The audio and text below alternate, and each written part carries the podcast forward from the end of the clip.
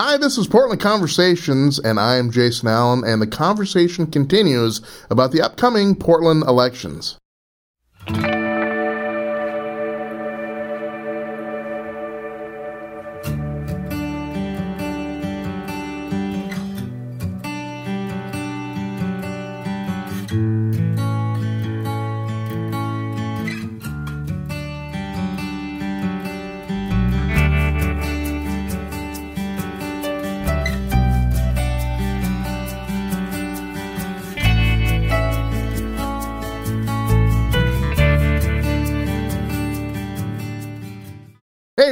Here today with Sam Adams. He is running as candidate for City Council position number four, or the other words nomenclature, City Commissioner, position number Yes. four. Sam, how are you doing? You know, Sam, you are. So, I, I recognize you from somewhere. Uh, I'm not sure. You uh, were, have you been in politics before?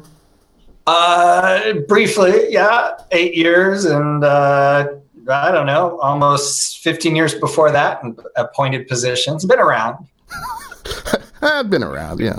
Uh, so, what I want to talk to you first off is is about effective leadership. And I know as mayor of Portland, I mean, this is what you do, right? And uh, especially as we're looking at uh, what the situation we are in right now, and let's face it, no national leadership going on. How is how is how is you as the candidate and now moving into the position for? Um, how are you going to bring that past experience uh, to bear, and um, how are you uh, going to you know deal with basically what the status quo is right now? Yeah, great question, and uh, thanks for having me on. I really appreciate it.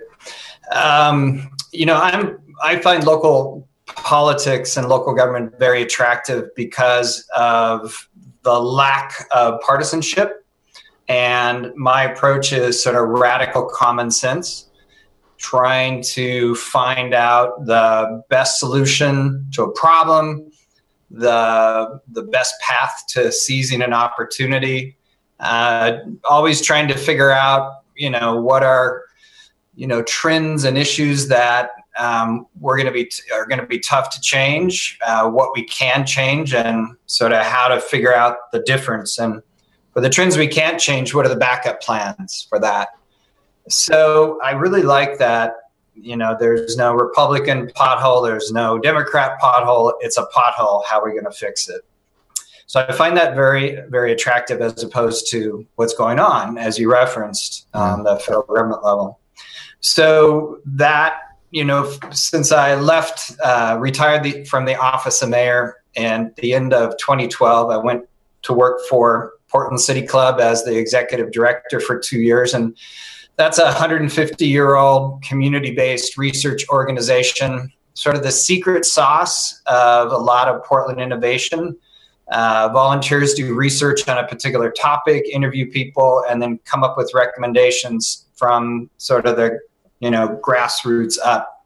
And it was in it was falling in you know financial disrepair, and I didn't want to see it disappear, so I spent two years turning that around. And then I was headhunted, went to Washington D.C., um, was there for four years, and for much of that time was the uh, director of the United States program for a global environmental uh, environmental think tank called World Resources Institute that focuses on market-based approaches to reducing greenhouse gas emissions and the impact of, of climate change.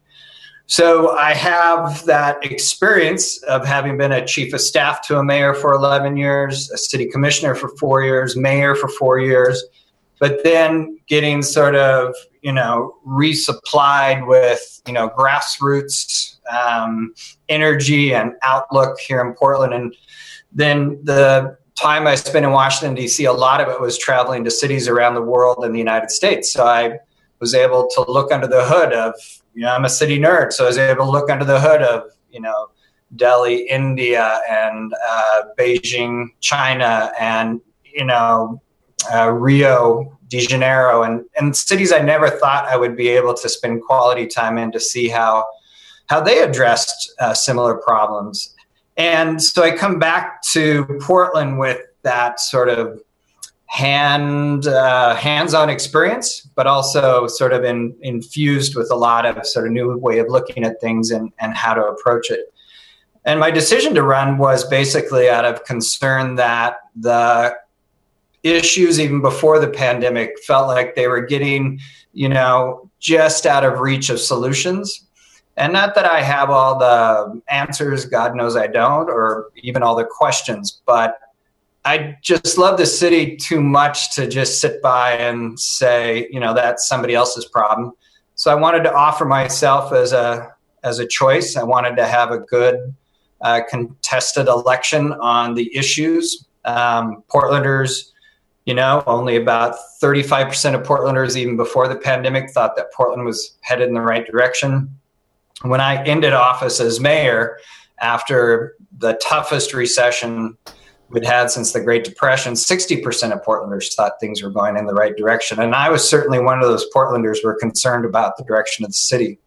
Uh, houselessness, affordable housing, uh, congestion. Uh, even then, I was worried about the viability of our really great but very vulnerable small businesses and neighborhood businesses, and then concerned about cuts that the city was making to services that you know families rely on cuts to the parks bureau uh, for example and recreational programs and that seniors rely on.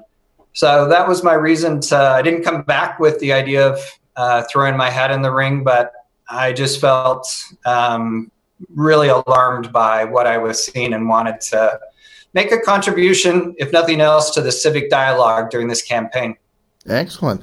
Um, let's let's move into uh, affordable housing because uh, I, as we move through this crisis and we and we're in the midst of it, and when we start to crawl out of it, uh, I think affordable housing is going to be one of the main uh, concerns in the city as far as uh, keeping prices um, in, within reach, and mm-hmm. um, also uh, those who have been so affected economically that mm-hmm. that maybe they feel it is no matter what out of reach. Um, how how uh, on the city uh, council how how how are you all going to address that? Yeah, I think there's um, I think there's a lot more that we can do. Um, you know, and that's if I'm uh, elected to the city council for position number four, I'd like to be appointed to the issue of affordable housing and homelessness. Um, I think it's important that we get on top of that. And that was before the pandemic. It's like times 10 importance now, mm. as inferred in your question that, you know, people are really at sort of financial risk now more than ever. And that could mean vulnerability. It is mean, it does mean more vulnerability to homelessness. The first thing is uh, we got to increase the supply of housing in the city. Um, you know, for every 10 newcomers to the city, there's only been enough housing uh, built to house seven of them. And that puts pressure on the cost of housing, both rental and home ownership. Yeah. The city doesn't have a housing strategy, and that's not the end all and be all, but it's pretty hard, you know, to chart a path forward if you don't have a chart. um, and I was interested in having the city do this uh, back in uh, when I first got elected to the city council back in 2005, and I just couldn't get the interest of others. Uh, I was, as mayor, I wanted to make it really clear within the city government. There's confusion. Two agencies, two bureaus did housing, two bureaus did economic development, and so I separated and created the Bureau of Housing and created uh, or kept the Portland Development Commission so we could have accountability and more sort of strategic approach to affordable housing. So I think the first thing is that strategy has to account for, and these numbers are pre pandemic, so they're obviously going to change, but the underlying basic need is still there is to, to make up just a portion of our undersupply of housing and to moderate housing costs. It means that we have to build about 23,000 of 23,000 units of housing in the next 10 years. And in order to do that, we have to attract, depending on how you count it roughly, about $15 billion in the city uh, from private investors, from the private sector to build that housing. And money behind building housing usually comes from cities, big companies, uh, insurance companies, uh, investor groups uh, in New York, San Francisco, Los Angeles. So they look at the best place, you know, cities around around the nation, the best place to invest housing for a return. And that can that can lead to a lot of mistreatment of local cities. Um, there's some great national investors and developers out there, and there's some bad ones. So I think having a strategy and helping to define for outside investors and local investors what we're looking for and being really clear about the number of units that we need to get private funding for and having everyone around the table in a transparent process will help. But that's a plan. And you know i'm all about action. I think action without a plan is is uh, dumb but i also think that a plan without action especially in these times this pandemic times is also foolhardy. So part of that is also coming up with sort of ready to build concepts. So that you know we're offering the opportunity for developers and sites where we want let's say multifamily housing apartments or condominiums to happen, uh, that we sort of pre approved concepts for that building, and that outside investors and local investors have the certainty that if they invest in Portland, it will get done in an expeditious manner. And if we do that work up front, then we can also uh, include neighborhood and business district concerns that might come up and try to problem solve them beforehand, not after a building permit has happened. So, you know, having about five, my goal would be about, you know, 5,000 units of housing through this process, be sort of pre approved conceptually as ready to build. In terms of land, the city has land, uh, but also if you, you know, you look at what I call the mossy parking spots at the outer edges of the of the par- big parking lots of the you know big box stores you know they're mossy because they're not being used obviously as you know others know parking behavior has changed. And so those parking spots are not making money for the owners of those uh, big stores and, and big parking lots like they used to. So I think there's opportunities to approach them to make some money and for us in the process to have more affordable housing uh, in places and communities where people will accept it, if not embrace it. Excellent. Uh, where, uh, as far as the city of Portland, how how how do we and how does the city council go forward as, as uh, far as uh, the situation with the homeless is concerned? Well, in 2015, the city council appropriately declared an, an emergency around houselessness and affordable housing. Uh, and they've invested um, additional resources into trying to solve the problem. But beyond that, they're not really acting like it. And it's time we do. For example, you couldn't name for me who is the coordinator of services for houselessness for Portland City government because there isn't one. Yeah. Um, you know, the, where's the weekly meeting? The war room is the wrong sort of terminology, but you get a sense of where's the weekly meeting of uh, under the Commission Form of Government, sort of the siloed work of the city. You got fire, you got AMR, you've got you know the uh, the police bureau, you've got parking patrol, you know, and and where is that coordination? You know, where is that a weekly meeting of coordination for planning ahead and addressing concerns not only for those that are houseless, but also those that are impacted by houselessness, those that are housed. That weekly meeting doesn't happen. So there is the Joint Office of Homeless Services, and that's great, um, shared by the city and the county, but that's like four or five people. And the city can be a much better partner with Multnomah County through the Joint Office of House Homelessness Services if it itself was more coordinated. So we need to build more housing and attract more private capital uh, to keep the cost of housing down. And we need to coordinate the resources that we do have. And I have other ideas. You can go to samadamspdx.com slash housing. But that gives you a sense of a starting point of do better at least with what we have and provide better services to everyone being impacted by this. Yeah. At this unique pivotal point in time, uh, how does Portland uh, continue its progressive approach to uh, climate change and to uh, green technology and implementing of green policy?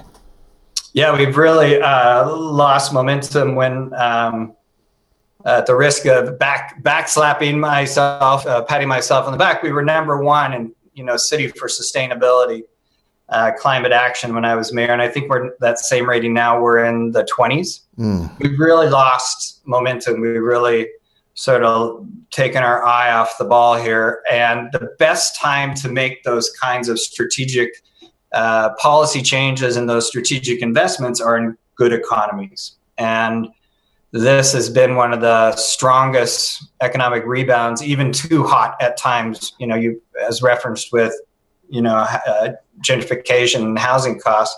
Yeah. But it's it really was a is an opportunity lost. So what do we do? Um, we go back to looking at, for example, when I talk about coming up with pre-approved design for apartment buildings or or multi-story condo buildings.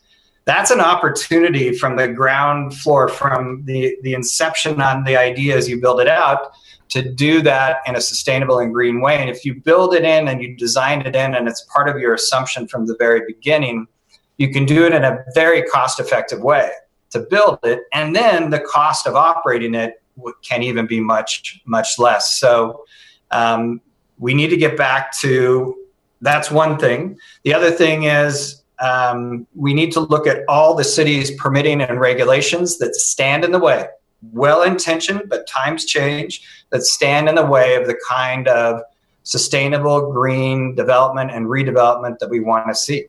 Um, we should be making it easier for people that want to put photo, photovoltaic solar panels on their roof. The, we should be making it easier for people that want to do gray water harvesting on site so that you know, when they wash their hands, it doesn't go in the same sewer as, you know, everything else that comes out of a house. So there's a lot more we can do. And having come from years of working at one of the top rated environmental um, think tanks, um, I got a lot of ideas.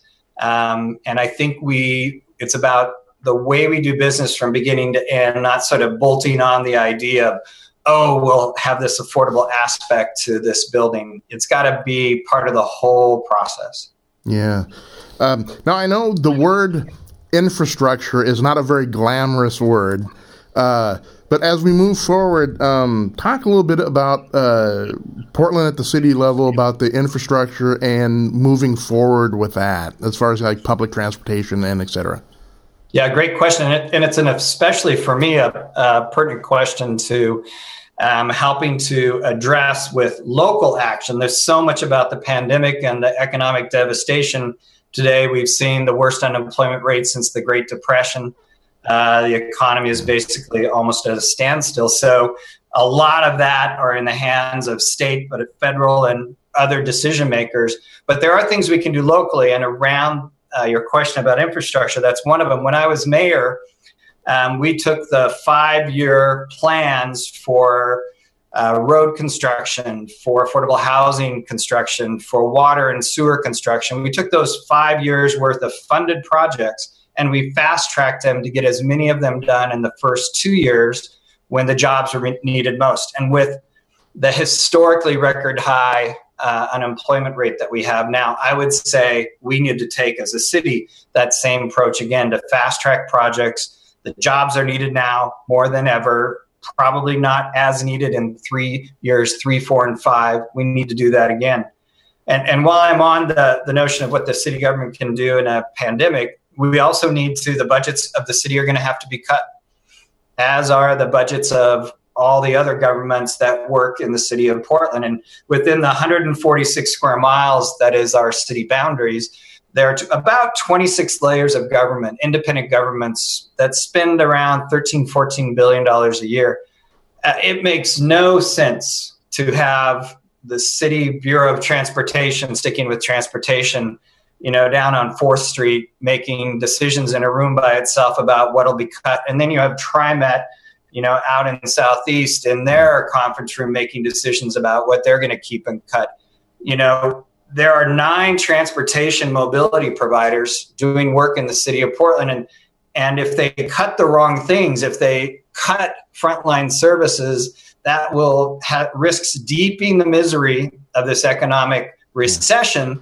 Businesses count on those services, businesses that hire or not hire employees. So we need to be making cuts that are, you know, coordinated among those stacks of government transportation, public safety, um, you know, parks, open spaces. That, you know, the cutting the right things and not cutting the right, you know, and protecting frontline services is important. In 2009, when I was sworn in just months after the implosion of Wall Street, I had to cut with my colleagues on council, you know, tens and tens of millions of dollars.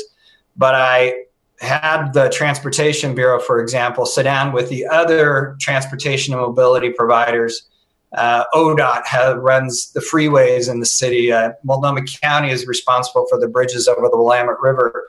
You know, had them sit down and talk about, you know, how to coordinate the cuts, how to save frontline services by simple conversations, uh, coordinating um, those efforts. Uh, we also uh, cut 59% of my cuts in 2009 were administrative services and middle managers. Not that middle managers and administrative services don't provide value, they do. Mm. It's just not as valuable as getting money out the door to help businesses and people that are being impacted by this recession now. Man, a lot of uh, difficult as, as far because I mean your experience with running through uh, 2008 and the re- recovery from that, uh, some real tough choices coming as far as you know budgetary. Uh, yeah, no, it's this is a, a, brutal time, and the decisions that are made now by city government in the next six months will set the stage for how we recover, uh, how fast we recover. Um, we're a city of small businesses. You know, 84% of Portlanders work for businesses of 10 or less employees. And there isn't another top 25 city in the United States that has that concentration of jobs in that number of small businesses. So yeah. we really get walloped in these national recessions. And that means that having city government, you know, do the tough work of overcutting its budget so it has money to invest out in the recovery in the community is so important. And that's what I did in 2009, all four years, and $42 million in general fund services for you know, dislocated workers, for more shelter beds, for housing vouchers to keep people in their homes, for investing in neighborhood Main Street businesses, uh, the Portland Seed Fund for uh, startup companies. Um, I, I'm really committed to. It's awful to cut the city's budget, but it's also an opportunity to look for that waste and inefficiency and take those savings to balance your budget and take those savings, like I said before, and invest it in, in business and individuals' recoveries and services in the community. Can you talk a little bit about uh, how, at the city level, how we can get uh, the younger generation involved and feel like that they have a voice to contribute? Great question. I would, uh, you know, it will probably take uh, definitely a change in state law, perhaps a change to the state constitution but I think in local elections that the voting age should be 16. Mm. I think that um, you know it, it it's prohibited at the federal level. The state would have to make its own decisions, but for municipal elections, um, for local elections like city and county elections, I I think it's really important that um, you know 16 year olds still in high school um, that their voices are heard. I mean, we've seen the power because because we talk about they're the future, but we don't empower them to speak from the future. And, and look at what Greta, you know, from Sweden did, you know, mm. and uh, around the issue of climate. I mean, so profound, and and the two dozen kids here in Oregon and elsewhere that are suing the federal government, you know, for base for basically having fossil fuel policies that are ruining their future, and that lawsuit, you know, still active. I, I think we really need to balance a bunch of special interests, and one of the spe- special interests that is not getting fair time, and implied in your question, is the next generations. And I think, you know, if if local, if if if uh, wannabe politicians running for city council knew that 16 year olds could vote for them, they wouldn't wait for 16 year olds, you know, to you know to invite them into their civics class. Um, you know, they would be reaching out and wanting to get their opinions. And I think it's really disempowering to you know to see these adults um, acting like they've uh, got a handle on the future uh, when clearly we often don't and need to be reminded. And those voices here and now that will inherit that future as part of our local political electoral process, I think would be very healthy. Healthy. You know, I, I hear you as a guy that's firmly rooted in Generation X. Uh, when I when I when I'm around my kids and just around the young people, and they and they have that sort of uh, uh, real focused and and and vo- very vocal and articulate and passionate about it. I tell you, uh, it, it, it, to me it gives me hope that um, because you know I'll, I'll, be honest with you. Uh, as far as the Generation Xer, we you know. I hate to be the uh, poster boy for it, but we have not done a wonderful job at uh, as as far as uh, you know green climate and looking towards the future and you know other budgetary uh, things that we've saddled on them. Um, so it, it, gives me hope, and uh, I'm, I'm I'm glad that uh, uh, within your hands and city council that uh, we can help uh, get more engaged in that and and give a voice uh, to the younger generation. Um, now we're gonna have to start winding things up because I, I, get on little tangents sometimes on side issues. Uh, but I want, I want to talk a, a little bit about um, you working with the law enforcement as uh, as far as it pertains to the upcoming uh, general election season and what we saw last year with the protests and uh, just on the cusp of almost violence. Um, uh-huh. How do, how does uh, Portland at the city level? How do we deal with that? Um, as as far as just trying to smooth over and, and keep the peace? Well, I, I uh, during my time uh, leading the city as mayor, I uh, definitely had uh, had to deal with the challenge uh, and the opportunity around Occupy Wall Street in downtown. And my approach uh, was to respect the right of assembly and free speech for sure, but to keep it peaceful and um, and obviously that's I think most everyone's uh, desire for uh, assemblies and marches um, to go that way. My time in Washington D.C. as a, just a resident of Washington D.C. was very instructive because talk about marches and protests, you know, almost every day. So I got to really observe uh, since I lived uh, near the White House. Um, I got to observe at, at the mall, National Mall. I was able to observe, and I think what the city finally came to in terms of, you know, you can protest, you can counter protest, but we're going to keep you apart uh, for safety. Um, I think that's the right approach. Um, I think that having, um, you know, communications open to the key party leaders of the sort of key efforts, even though a lot of times there isn't a leader. Um, but at least the city communicating uh, its expectations for how a particular event will go is really important.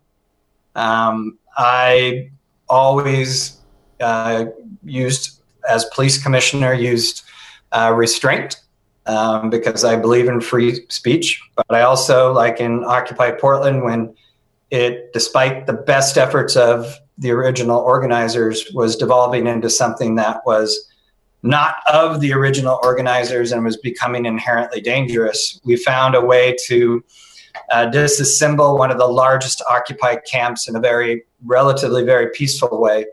And so I'd always always lean into trying to keep the peace and balance that with um, commerce and the rights of the non-protesters, you know, to have a life as well try to balance that with uh, freedom of speech. Excellent, Sam. Uh, where can people go to learn more about your candidacy and uh, learn more about what's going on with you? Yeah, uh, thanks. Uh, www.samadamspdx.com. It's been great talking with you. Thank you. I hope I can come on again. Hey, thank you too. Uh, we will talk to you soon. Okay. Cheers. Excellent. Bye now.